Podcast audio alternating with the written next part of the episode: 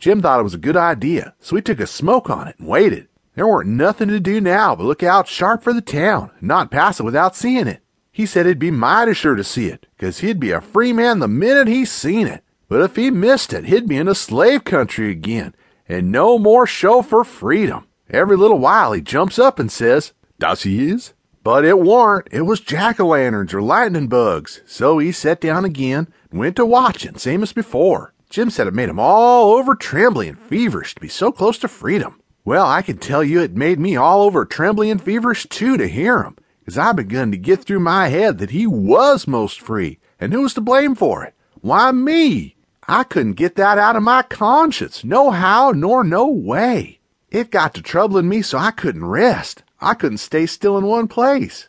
It had never come home to me before what this thing was that I was doing, but now it did, and it stayed with me and scorched me more and more.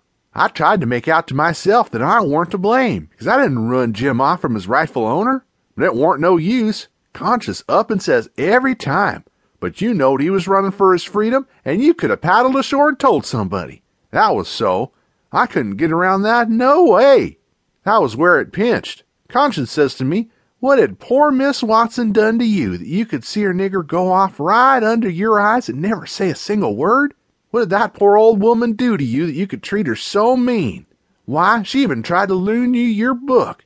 She tried to learn you your manners. She tried to be good to you every way she knowed how. That's what she done.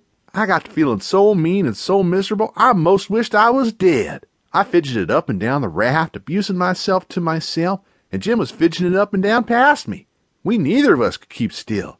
Every time he danced around and says, Das Cairo. It went through me like a shot, and I thought if it was Cairo, I reckon I would die of miserableness. Jim talked out loud all the time while I was talking to myself. He was saying how the first thing he would do when he got to a free state, he would go saving up money and never spend a single cent. When he got enough, he would buy his wife, which was owned on a farm close to where Miss Watson lived. Then they would both work to buy the two children. And if their master wouldn't sell them, they'd get nablished.